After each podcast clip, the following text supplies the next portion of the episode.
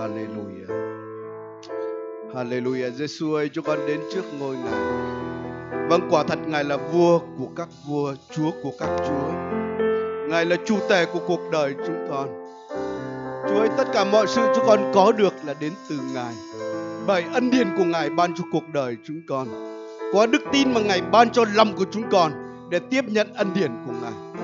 Vâng Chúa ơi, cho con cảm ơn Chúa vì tất cả những gì mà Chúa làm cho chúng con được bày tỏ qua kinh thánh là lời của Ngài. Và chúng con nói, chúng con quy mọi vinh hiển về cho Ngài. Chúng con cảm ơn Chúa. Vâng giờ phút này chúng con dâng thì giờ chúng con nghe lời Chúa trong tay quyền năng của Ngài. Nguyện Đức Thánh Linh của Ngài sức giàu cho chúng con chia sẻ lời của Ngài cũng như tiếp nhận lời của Ngài. Chúng con cảm ơn Chúa, chúng con tôn vinh Chúa và chúng con hiệp lòng cầu nguyện trong danh Chúa Giêsu Christ. Amen. Amen. Vâng, cảm ơn Chúa. Trước khi chúng ta ngồi xuống, chúng ta có thể chúc phước cho người xung quanh chúng ta. Hallelujah.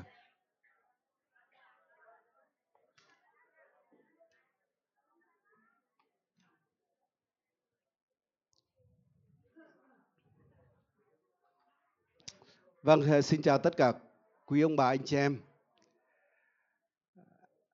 À, thì như chúng ta à, đã thông báo đấy, buổi nhóm ngày hôm nay ấy là chủ đề chúng ta liên quan đến sự kiện mà cải tránh tin lành. Đây là sự kiện mà cực kỳ quan trọng. Thì có thể nói như thế này, ấy, vừa rồi chúng ta cũng có nghe một sư pháp rồi cũng một cái clip ngắn có trình bày một chút nào đó. Thì đúng là cuộc cải tránh tin lành ấy, là phong trào mà khởi phát vào thế kỷ thứ 16 và thực ra ý định ban đầu là nhằm cải cách giáo hội công giáo Roma, chứ không phải mục đích để mà thiết lập ra một cái hệ phái mới. Và người ta nói là phong trào này được khởi xướng với 95 luận đề của Martin Luther và kết thúc bởi hòa ước là Westphalia vào năm 1648. Cái hòa ước này nó xác định chủ quyền của các quốc gia với cái niềm tin tôn giáo mà các quốc gia đó họ công nhận. Nên vì vậy, cái thời điểm này chính thức là tin lành được công nhận chính thức thì cái phong trào uh, cải chánh ấy, có thể nói là nó mang đến ảnh hưởng rất nhiều mặt về cả xã hội, về chính trị, văn hóa, giáo dục, nghệ thuật. Nhưng mà trọng tâm của công cuộc cải chánh uh, ờ, tin lành ấy đó là tìm lại phúc âm chân chính của Chúa cứu thế Giêsu. Và có thể nói là gì? Là cái trọng tâm của cái sự mà tìm lại phúc âm chân chính này ấy, nó nằm trong năm cái điều mà tuyên bố và trong tiếng Latin ấy, thì nó bao gồm là năm cái sola. Thứ nhất đó là sola scriptura, có nghĩa là duy trì kinh thánh. Cái thứ hai là sola fide, có nghĩa là duy chỉ đức tin. Thứ ba là sola gratia, có nghĩa là duy chỉ bởi ân điển. Và lúc ban đầu thực ra chỉ có ba cái duy này thôi. Nhưng sau đó người ta thêm nữa là gì? Đó là sola Christo, có nghĩa là duy chỉ đấng Christ. Và cái thứ năm ấy, đó là sola deo gloria có nghĩa là duy eh, vinh hiển chỉ thuộc về đức chúa trời. Và ngày hôm nay chúng ta cùng nhau có thể xem xét một chút nào đó liên quan đến điều này qua một cái đoạn kinh thánh. Đó là trong sách Epheso đoạn 2 từ câu 1 đến câu 10 xin chúng ta cùng nhau dở Epheso đoạn 2 từ câu 1 đến câu 10 À, tôi xin phép được đọc trong bản à, hiệu đính truyền thống ấy. Anh em đã chết vì những vi phạm và tội lỗi của mình, là những gì mà anh em đã từng theo đuổi khi sống theo cách của thế gian. Thuận theo kẻ cầm quyền trốn không trung là thần hiện đương hành động trong những con cái không vâng phục. Tất cả chúng ta đều ở trong số này, đã có lần sống theo những dục vọng của xác thịt, theo đuổi các đam mê của xác thịt và tâm trí. Như vậy, theo bản chất tự nhiên, chúng ta là con của sự thạnh nộ như mọi người khác nhưng Đức Chúa Trời là đấng giàu lòng thương xót vì yêu chúng ta bằng tình yêu cao cả. Nên ngay khi chúng ta đã chết vì những vi phạm thì Ngài khiến chúng ta cùng sống với đấng Christ. Ấy là nhờ ân điển mà anh em được cứu. Và trong đấng Christ, Giêsu Đức Chúa Trời đã khiến chúng ta đồng sống lại và đồng ngồi với Ngài ở các nơi trên trời để bày tỏ cho các đời sắp đến biết sự phong phú vô hạn của ân điển Ngài qua sự nhân từ của Ngài đối với chúng ta trong đấng Christ Jesus. Vì nhờ ân điển bởi đức tin mà anh em được cứu. Điều này không phải đến từ anh em mà là tặng phẩm của Đức Chúa Trời. Cũng không do việc làm của anh em để không ai có thể tự hào. vì chúng ta là công trình của tay Ngài, được tạo dựng trong đấng Christ để thực hiện những việc lành mà Đức Chúa Trời đã chuẩn bị từ trước cho chúng ta làm theo. À, thì trước hết khi nói đến ờ, một số những cái tuyên bố ờ, của phong trào cải tránh ấy, thì thực ra cái tuyên bố duy trì kinh thánh là cái tuyên bố căn bản đầu tiên. Cái tuyên bố này nói lên một cái điều đó là gì? Đó là cả kinh thánh cả quyền kinh thánh này là lời của đức chúa trời. Và đây là thẩm quyền và mặc khải duy nhất của đức chúa trời ban cho mọi người nên chính vì vậy theo cái tuyên bố đó thì tất cả con người chúng ta đều có thể hiểu được kinh thánh và có thể thông giải kinh thánh này. Chứ không chỉ có một nhóm người đặc biệt nào đó mới có quyền hiểu và có quyền thông giải cái này. Nhưng tất nhiên chúng ta cũng cần phải nói như thế này ấy, là bất cứ cái điều gì người ta cũng có thể đẩy thành cái thái cực đi quá bởi vì có người nói như thế này ấy, là bây giờ chỉ cần một công ty lành thôi với một quyển kinh thánh này các ông có thể lập một hệ phái mới. Bởi vì tôi nói là tôi có thần của Chúa tôi tự hiểu kinh thánh tôi tự thông giải và có thể trở thành một hệ phái mới. Nhưng chúng ta cần phải biết như thế này ấy, lời Chúa có nói là cùng với các thánh đồ chúng ta hiểu được chiều rộng chiều dài bề cao bề sâu của tình yêu đấng Christ. Nên thực ra nhiều cái chân lý ấy, là không phải một con người hiểu được mà cái này phải bao gồm là cùng với các thánh đồ đã từng sống trước chúng ta và có những người sẽ sống sau chúng ta có những người sống cùng thời chúng ta chúng ta mới hiểu được chân lý đó. Nên đôi khi có những người tin lành lại đi thái quá là chúng ta phủ nhận tất cả truyền thống và nói là chỉ có tôi chỉ tin kinh thánh thôi. Nhưng xin nói rất nhiều cái điều mà thông giải trong kinh thánh này mà ngày nay tự động chúng ta tiếp nhận như niềm tin của mình nó cũng đến từ quá khứ. Ví dụ chẳng hạn chúng ta tin vào đức chúa trời ba ngôi cái đó không phải tự chúng ta sáng chế ra có đúng anh chị em? Cái đó cũng từ giáo hội cái đó từ các tổ phụ của uh, của trong giáo hội. Và ngày nay đương nhiên chúng ta tiếp nhận điều đó như là một cái sản nghiệp thuộc linh để lại cho chúng ta. Và nếu chúng ta xem rất nhiều cái điều mà chúng ta tự động ngày nay chúng ta tin, thực ra không phải từ chúng ta ra đâu, mà cũng từ quá khứ mà di sản thuộc linh để lại cho chúng ta. Nên vì vậy khi nói là chúng ta phủ nhận tất cả truyền thống, cái đó cũng không đúng. Rồi một điều tiếp theo tôi muốn nói cái ý như thế này ấy, là có nhiều điều trong kinh thánh ấy mà có những sự tranh cãi nhất định ông này giải thích thế này những ông kia giải thích thế kia. Vậy thì dường như là chúng ta có thể nói là vậy ai là trọng tài trong điều này? Chắc chắn phải có một cái cơ quan nào đó có uy tín để trong những sự tranh cãi như vậy, để nói ra cái quyết định cuối cùng.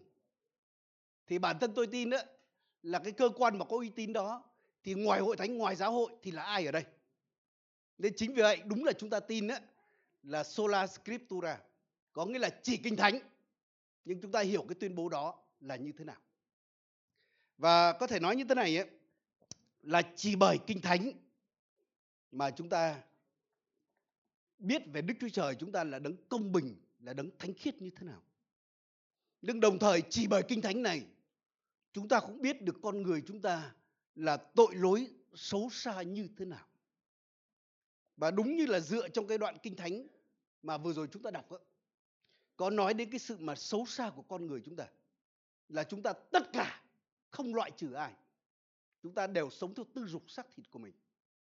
Chúng ta đều vâng phục, vua cầm quyền trốn không trung là sa tăng chúng ta tất cả đều là con thạnh nộ. Và tất cả chúng ta là đều vô vọng, không có hy vọng trong thế giới này. Và cái điều này, chính sứ đồ Phaolô ông cũng nếm trải điều này. Khi ông viết trong Roma đoạn 1 từ đoạn 1 đến đoạn 3 khi ông nói đến cái sự mà xấu xa cái tội lỗi của con người cái sự mà vô vọng cái sự mà thấp nhất của con người như thế nào? Rồi sau đó chính Phaolô cũng nói trong sách tít có nói là gì tất cả chúng ta đều là kẻ bội nghịch hết chúng ta thù ghét lẫn nhau. Rồi sau đó trong Timôthê thứ nhất ấy, thì Phaolô nói như thế này ấy, là Chúa Giêsu đã đến thế gian để cứu vớt kẻ có tội. Và trong những kẻ có tội đó Phaolô nói tôi là người đứng đầu danh sách trong điều đó và đây là điều mà Martin Luther ông cũng nếm trải khi Martin Luther thấy Đức Chúa Trời là quá công bình, quá thanh khiết, còn ông lại thấy mình là quá tội lỗi. Thế chính vì vậy mà trong cái thời gian nào đó Martin Luther có cái cách nhìn nhận đó là Đức Chúa Trời giống như một quan án, giống như một đao phủ để trừng phạt con người. và thành ra đến lúc có những lúc mà ông cảm thấy là gì là thực sự là ông ông thất vọng ông vô vọng ông dường như ông oán giận thậm chí ông ông rất là bực tức kinh thánh và đức chúa trời nữa. Và tôi xin nói như thế này là tất cả chúng ta là cơ đốc nhân đấy. Chắc chắn là chúa cũng sẽ đưa chúng ta đến cái sự trải nghiệm đó. Bởi vì chúa giêsu hay nói như thế này là ăn năn và tin vào đạo tin lành đúng không? Đôi khi ngày nay chúng ta chỉ nói đến đức tin. Nhưng tôi xin nói đức tin thật đó, nó chạy sau sự ăn năn ăn năn đó là gì? Đó là biết cái sự mà vô vọng của mình. Biết cái sự mà tột cùng xấu xa của mình. Và thành ra bạn không có gì mà tự hào về điều đó cả. Và bạn thực sự bạn muốn giải thoát, bạn muốn thay đổi điều đó. Và chính cái trạng thái đó mới đưa con người đến đức tin thật.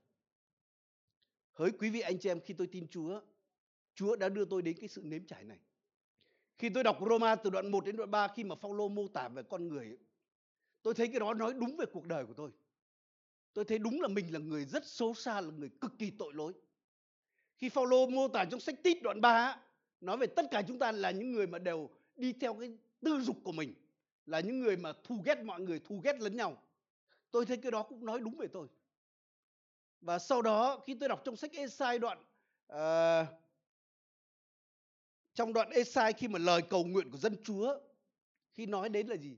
Tất cả những việc lành của chúng ta chỉ như chiếc áo nhớp trước mặt Đức Chúa Trời tội lỗi chúng ta giống như lá mà bị gió đùa đi. Và tôi thấy cái đó cũng nói đúng về tôi và về sau tôi cũng đồng tâm tình với sứ đồ Phaolô nói là trong những kẻ có tội tôi là người đứng hàng đầu tiên.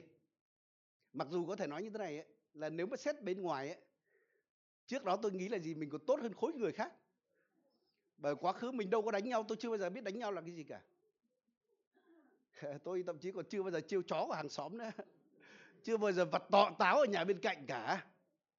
Và tất cả mọi người nếu nhìn bên ngoài đều nói là tôi là đứa hiền lành, không lừa đảo, không trộm cắp, không đánh nhau với ai cả.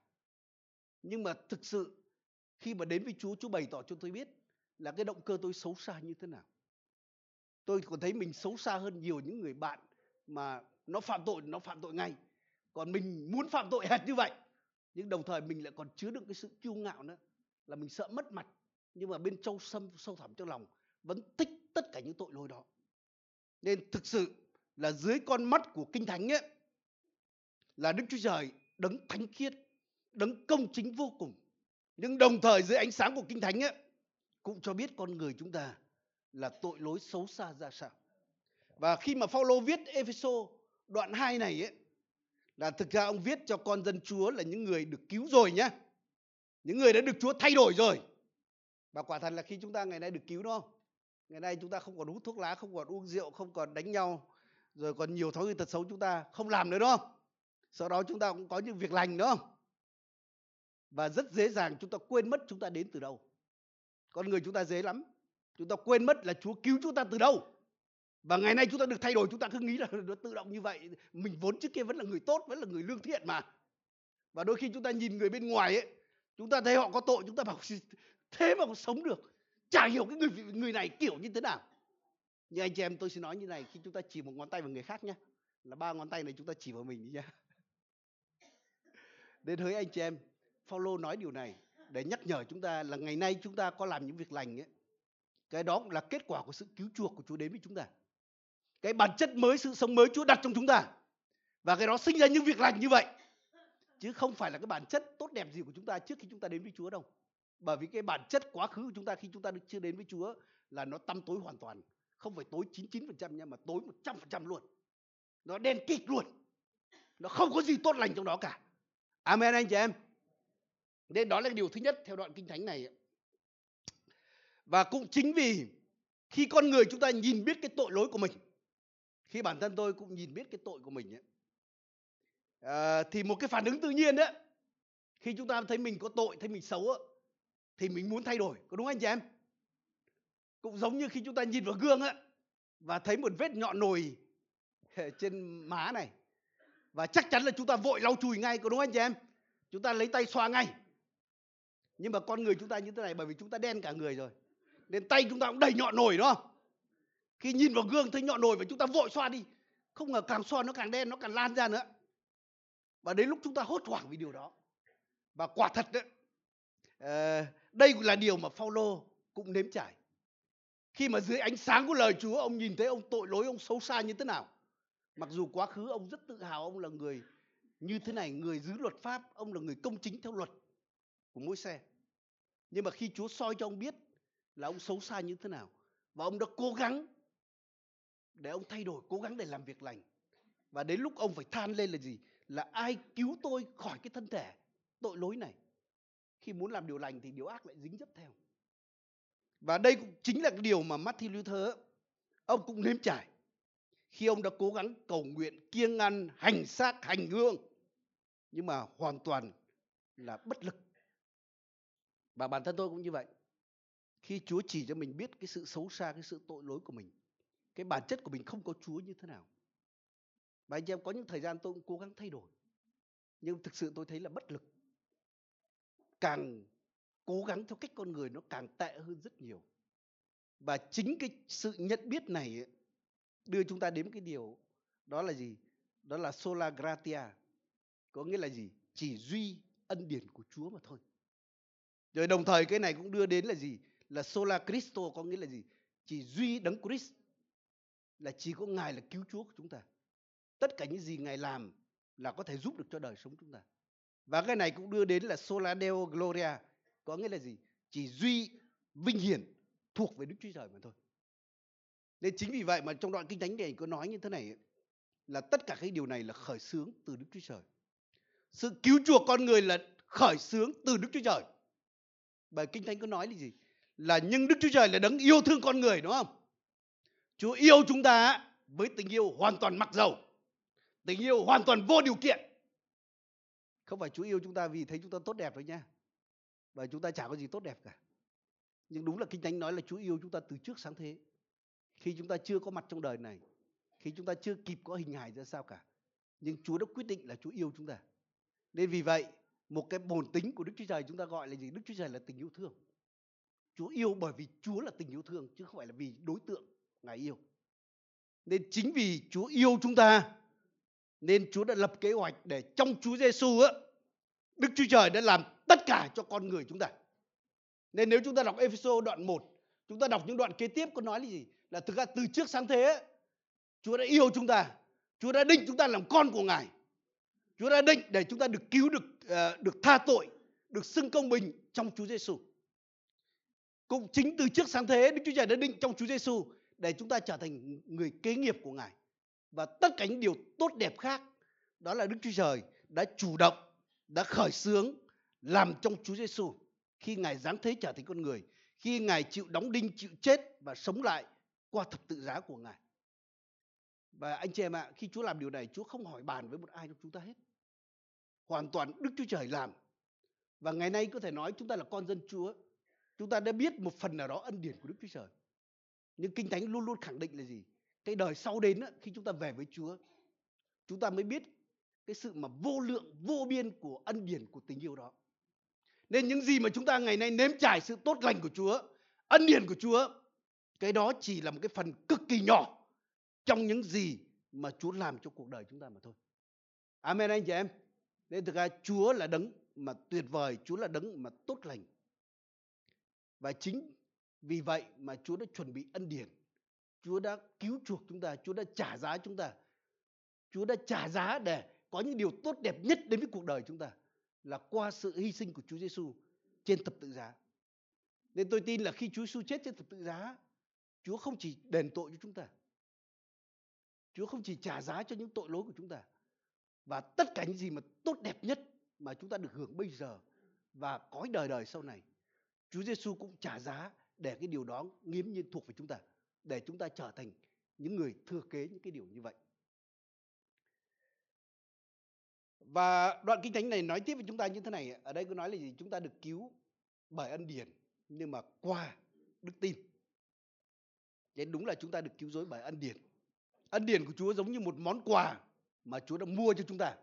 Chúa đã trả giá cho chúng ta được món quà. Món quà đó là món quà cứu chuộc và tất cả những điều tốt đẹp mà Chúa dành cho chúng ta trong đời này và tương lai nữa. Nhưng anh chị em ơi, món quà đó nó chỉ đến với chúng ta qua đức tin mà thôi. Và tôi xin nói cái điều này là ngay cả đức tin để chúng ta được cứu cái đó không phải đến từ cái đức tin đó đến từ chúng ta nhé. mà ngay cả đức tin đó cũng là món quà của Đức Chúa Trời ban cho chúng ta. Nên Kinh Thánh nói là Đức Chúa Trời phú cho mỗi người một lượng đức tin đúng không? Nên ngay cả đức tin này không phải là từ chúng ta đâu. Không phải đấy Chúa dù sao con có phần là có tin. À, ngay cả đức tin nó cũng đến từ Đức Chúa Trời. Vậy đức tin nó như thế nào? Thì trước hết đức tin đó là sự trông cậy. Và như tôi đã nói đấy là đức tin thật đấy. Là nó gắn với cái sự mà ăn năn thật. Sự ăn năn đó là khi biết thực trạng tội lỗi của mình. Khi chúng ta thấy con một người mình quá xấu xa và chúng ta muốn bỏ cái điều đó đi. Chúng ta muốn quay khỏi điều đó, chúng ta muốn thoát khỏi điều đó. Nhưng chúng ta bất lực. Và lúc đó chúng ta sẽ buộc phải trông cậy bám vào cái điều mà Chúa làm cho chúng ta. Cái đó giống hệt như con kiến mà bị rơi xuống sông đúng không? Và nó biết là nó không thể tự cứu được nó, nó bất lực. Và cuối cùng nó phải bám vào cái cọng rơm nào đó mà trên đó. Cái điều này nó cũng giống như một người mà bị chết đuối, vớ phải cái cọc. Anh chị em ạ, khi mà ở quê tôi là gần sông đáy ấy, cái thời nhỏ tôi nghe rất nhiều câu chuyện là có nhiều người chết đuối, thậm chí có những cái chuyến đò đi mà chết cả mười mấy người cái chuyến đò đó. Và trong chuyến đò đó là có những người biết bơi đấy nhưng họ vẫn chết. Bởi vì sao? Bởi vì khi những người chết đuối mà nắm phải người khác họ nắm rất chặt không buông ra. Nên hồi nhỏ tôi hay nghe kể những thế này là khi cứu người chết đuối ấy, là thứ nhất phải để cho người đó uống đầy nước đã xỉu đã đừng có xuống cứu vội. Cứu vội là mình chết luôn đấy.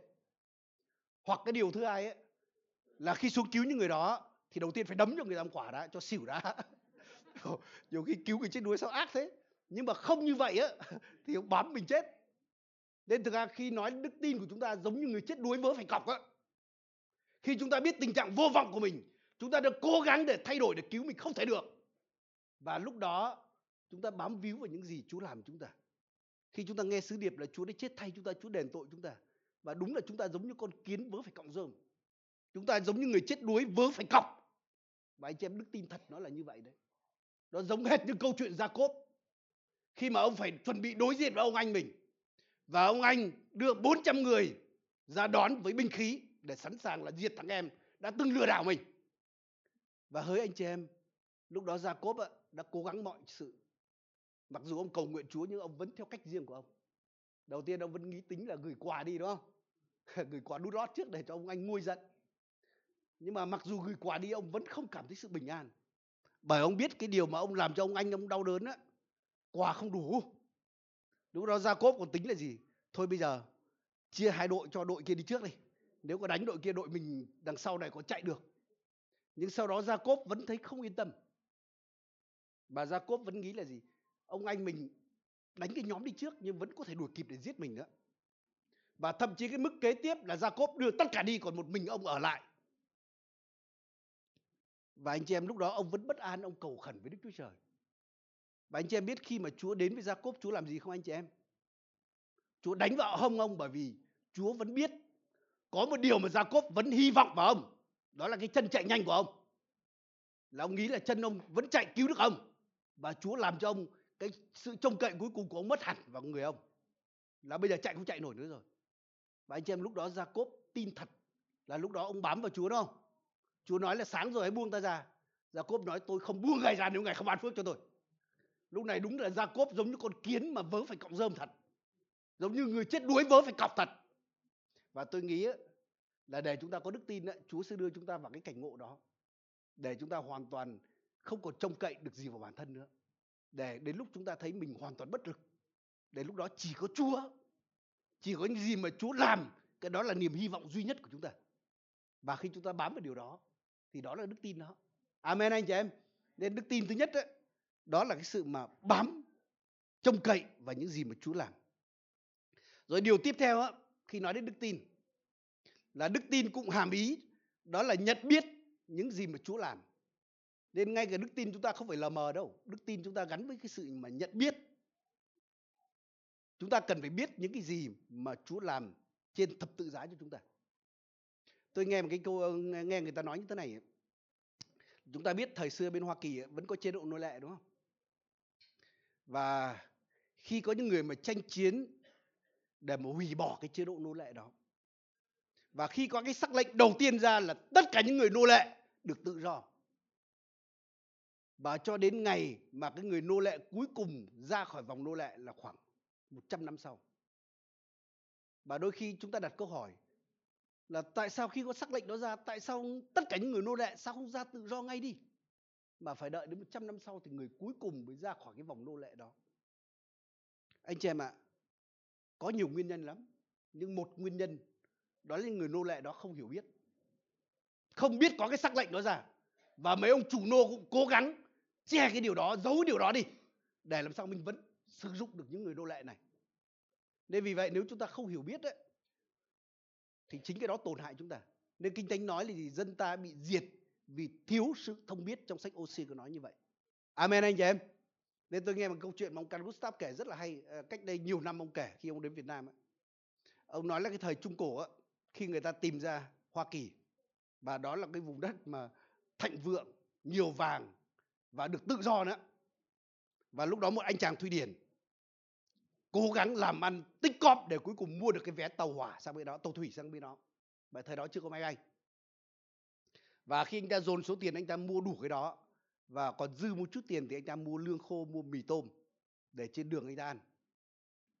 Và trong cái quá trình mà cả mấy tháng trời lênh đênh trên biển như vậy và anh chàng người Thụy Điển này ấy, hàng ngày cứ thấy những hành khách trên tàu vào nhà hàng ăn uống rất là sung sướng và lúc đó anh ta rất là tủi thân anh ta lùi ra bong tàu để vác rút lương khô ra mang mì tôm ra ăn.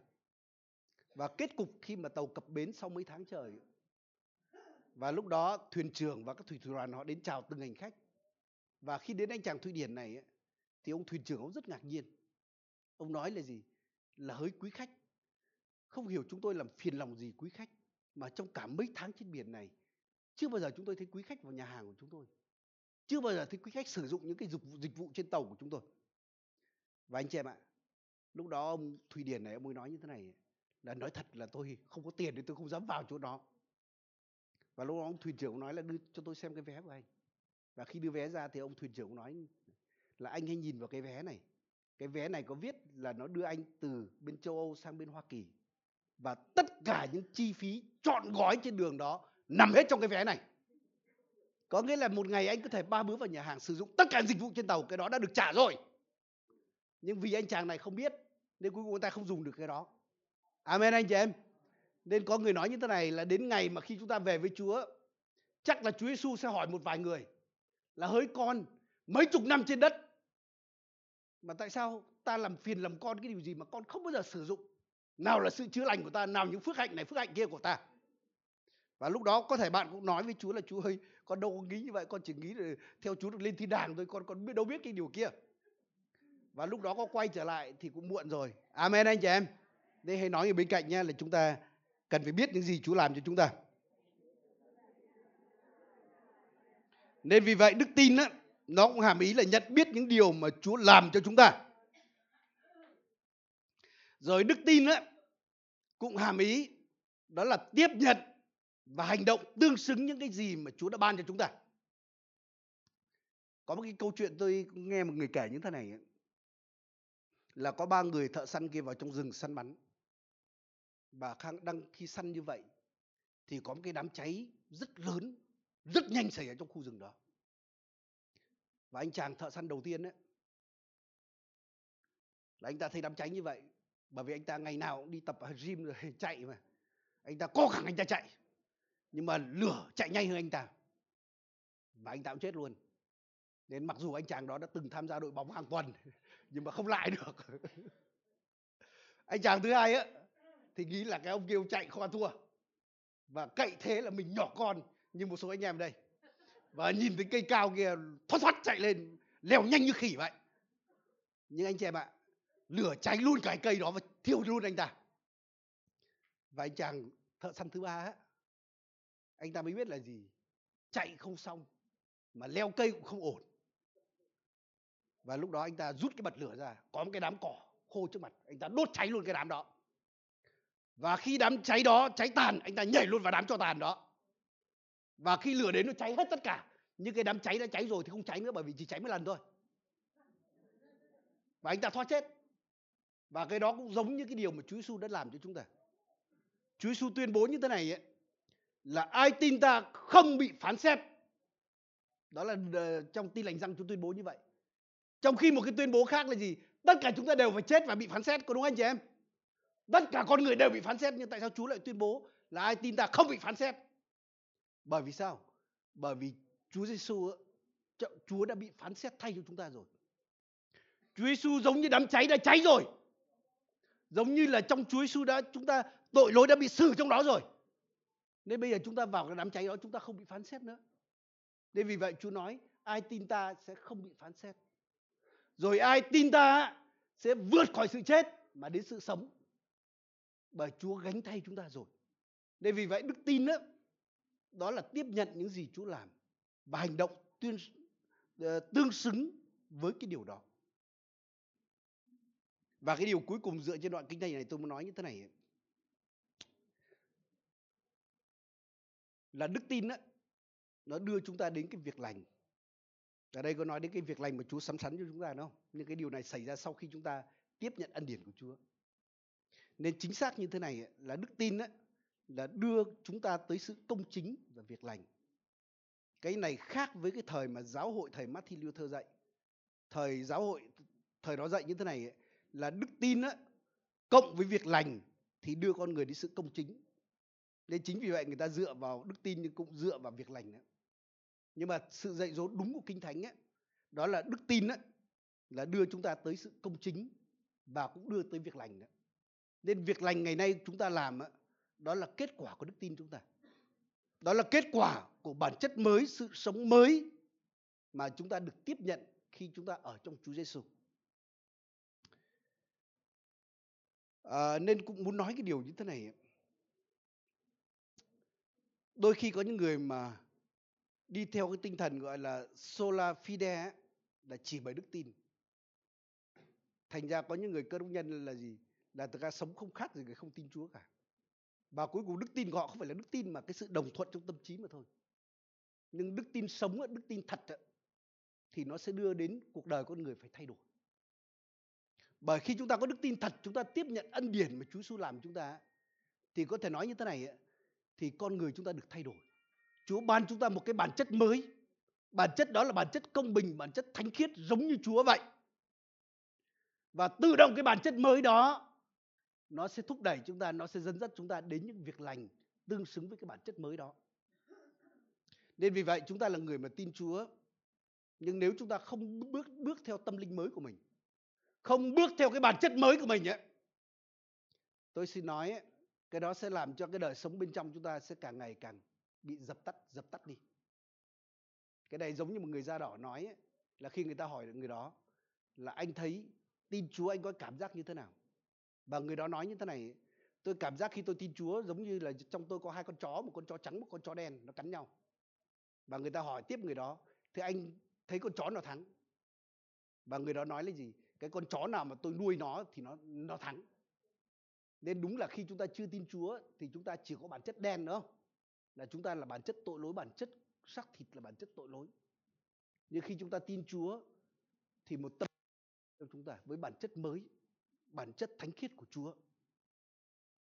Nên bây giờ là mỗi một ngày trong đời sống chúng ta đó là sự lựa chọn để chúng ta bước theo tâm linh hãy bước theo xác thịt. Chúng ta bước theo bản chất mới hãy bước theo cái bản chất quá khứ của chúng ta.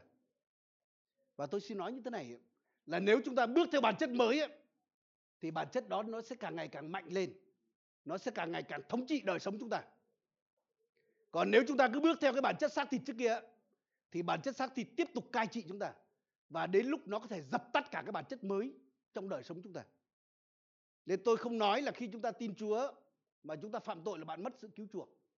Nhưng tôi xin nói như Kinh Thánh nói là nếu chúng ta sống mà thành cái bản ờ, sống thành cái nếp sống của chúng ta là chúng ta sống trong tội lỗi sống chiều xác thịt ấy, thì đến lúc cái bản chất mới trong chúng ta cũng bị dập tắt.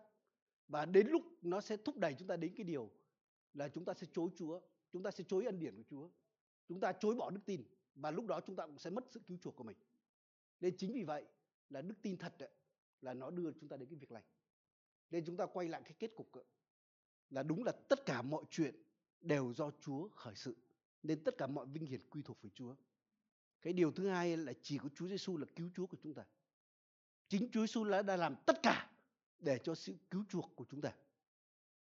Và tất cả những gì mà Chúa làm đó nó là cái món quà ân điển để ban cho tất cả chúng ta, cho tất cả loài người. Nhưng cái điều thứ tư, điều tiếp theo là chỉ có những con người bởi đức tin mới có thể tiếp nhận được ân điển đó trong cuộc đời chúng ta. Và tất cả những điều này nó đều được chứa đựng trong Kinh Thánh là lời Chúa. Kinh Thánh là thẩm quyền tối thượng, thẩm quyền duy nhất trong cuộc đời chúng ta. Amen anh chị em. Nên giờ phút này chúng ta cùng nhau đứng dậy, chúng ta đến cầu nguyện nhé. Hallelujah. Mỗi một chúng ta hãy cảm ơn Chúa. Chúng ta ngay cả chúng ta hãy cảm ơn Chúa vì những gì mà Chúa làm trong lịch sử. Cảm ơn Chúa vì Chúa sử dụng những con người của Chúa trong lịch sử để khôi phục lại chân lý thực sự của phúc âm. Để nhờ đó mà ngày nay chúng ta được hưởng phước từ tất cả những điều đó. Hallelujah. Chúng ta cũng cảm ơn Chúa vì Kinh Thánh là lời của Ngài. Và ngày nay Kinh Thánh tất cả chúng ta đều có bằng ngôn ngữ của chúng ta, thậm chí còn nhiều bản dịch khác nhau nữa. Nhưng trong lịch sử không phải lúc nào cũng có được như vậy. Chúng ta cũng cảm ơn Chúa vì ân điển của Chúa. Cảm ơn Chúa vì đức tin mà Ngài ban cho chúng ta để chúng ta tiếp nhận được ân điển cứu chuộc của Ngài. Hallelujah. Chúa ơi, cho con cảm ơn Ngài. Cho con cảm ơn Ngài vì lời của Ngài là kinh thánh. Ngài ban cho loài người chúng con. Cảm ơn Chúa vì ngày nay mỗi một chúng con đều có kinh thánh là lời của Ngài. Chúa ơi cho con cảm ơn Chúa vì kinh thánh bày tỏ cho chúng con biết Chúa Giêsu là cứu Chúa duy nhất của chúng con, là đấng trung bảo duy nhất của chúng con, là thầy tế lễ thượng phẩm của chúng con. Kinh thánh bày tỏ chúng con biết tất cả những gì mà Chúa Giêsu đã làm trên thập tự giá cho cuộc đời chúng con. Chúng con cũng cảm ơn Chúa vì tất cả cái đó bởi tình yêu của Ngài. Đó là ân điển, đó là món quà cứu chuộc dành cho mỗi một cuộc đời chúng con. Chúa ơi, cho con cảm ơn Chúa về đức tin mà Ngài ban cho chúng con. Để bởi đức tin đó cho con tiếp nhận được ân điển cứu chuộc của Ngài. Để cho con được cứu. Chúa ấy chính vì vậy tất cả mọi vinh hiển này đều quy thuộc về Ngài. Bởi mọi sự đều đến từ Ngài, bởi Ngài và hướng về Ngài. Chúa ấy điều này không đến từ con người, không đến từ giáo hội nào, hội thánh nào không đến từ nhóm người nào trong hội thánh của Ngài. Nhưng tất cả điều này chỉ đến từ Ngài và mọi vinh hiển quy thuộc về Ngài. Chúa ơi, cho con cảm ơn Chúa vì những chân lý đó. Chúa đã dùng những con người trong lịch sử hội thánh để những chân lý này luôn luôn được giữ vững vàng. Để hội thánh của Ngài được xây trên nền chân lý của Ngài. Chúa con cảm ơn Giêsu.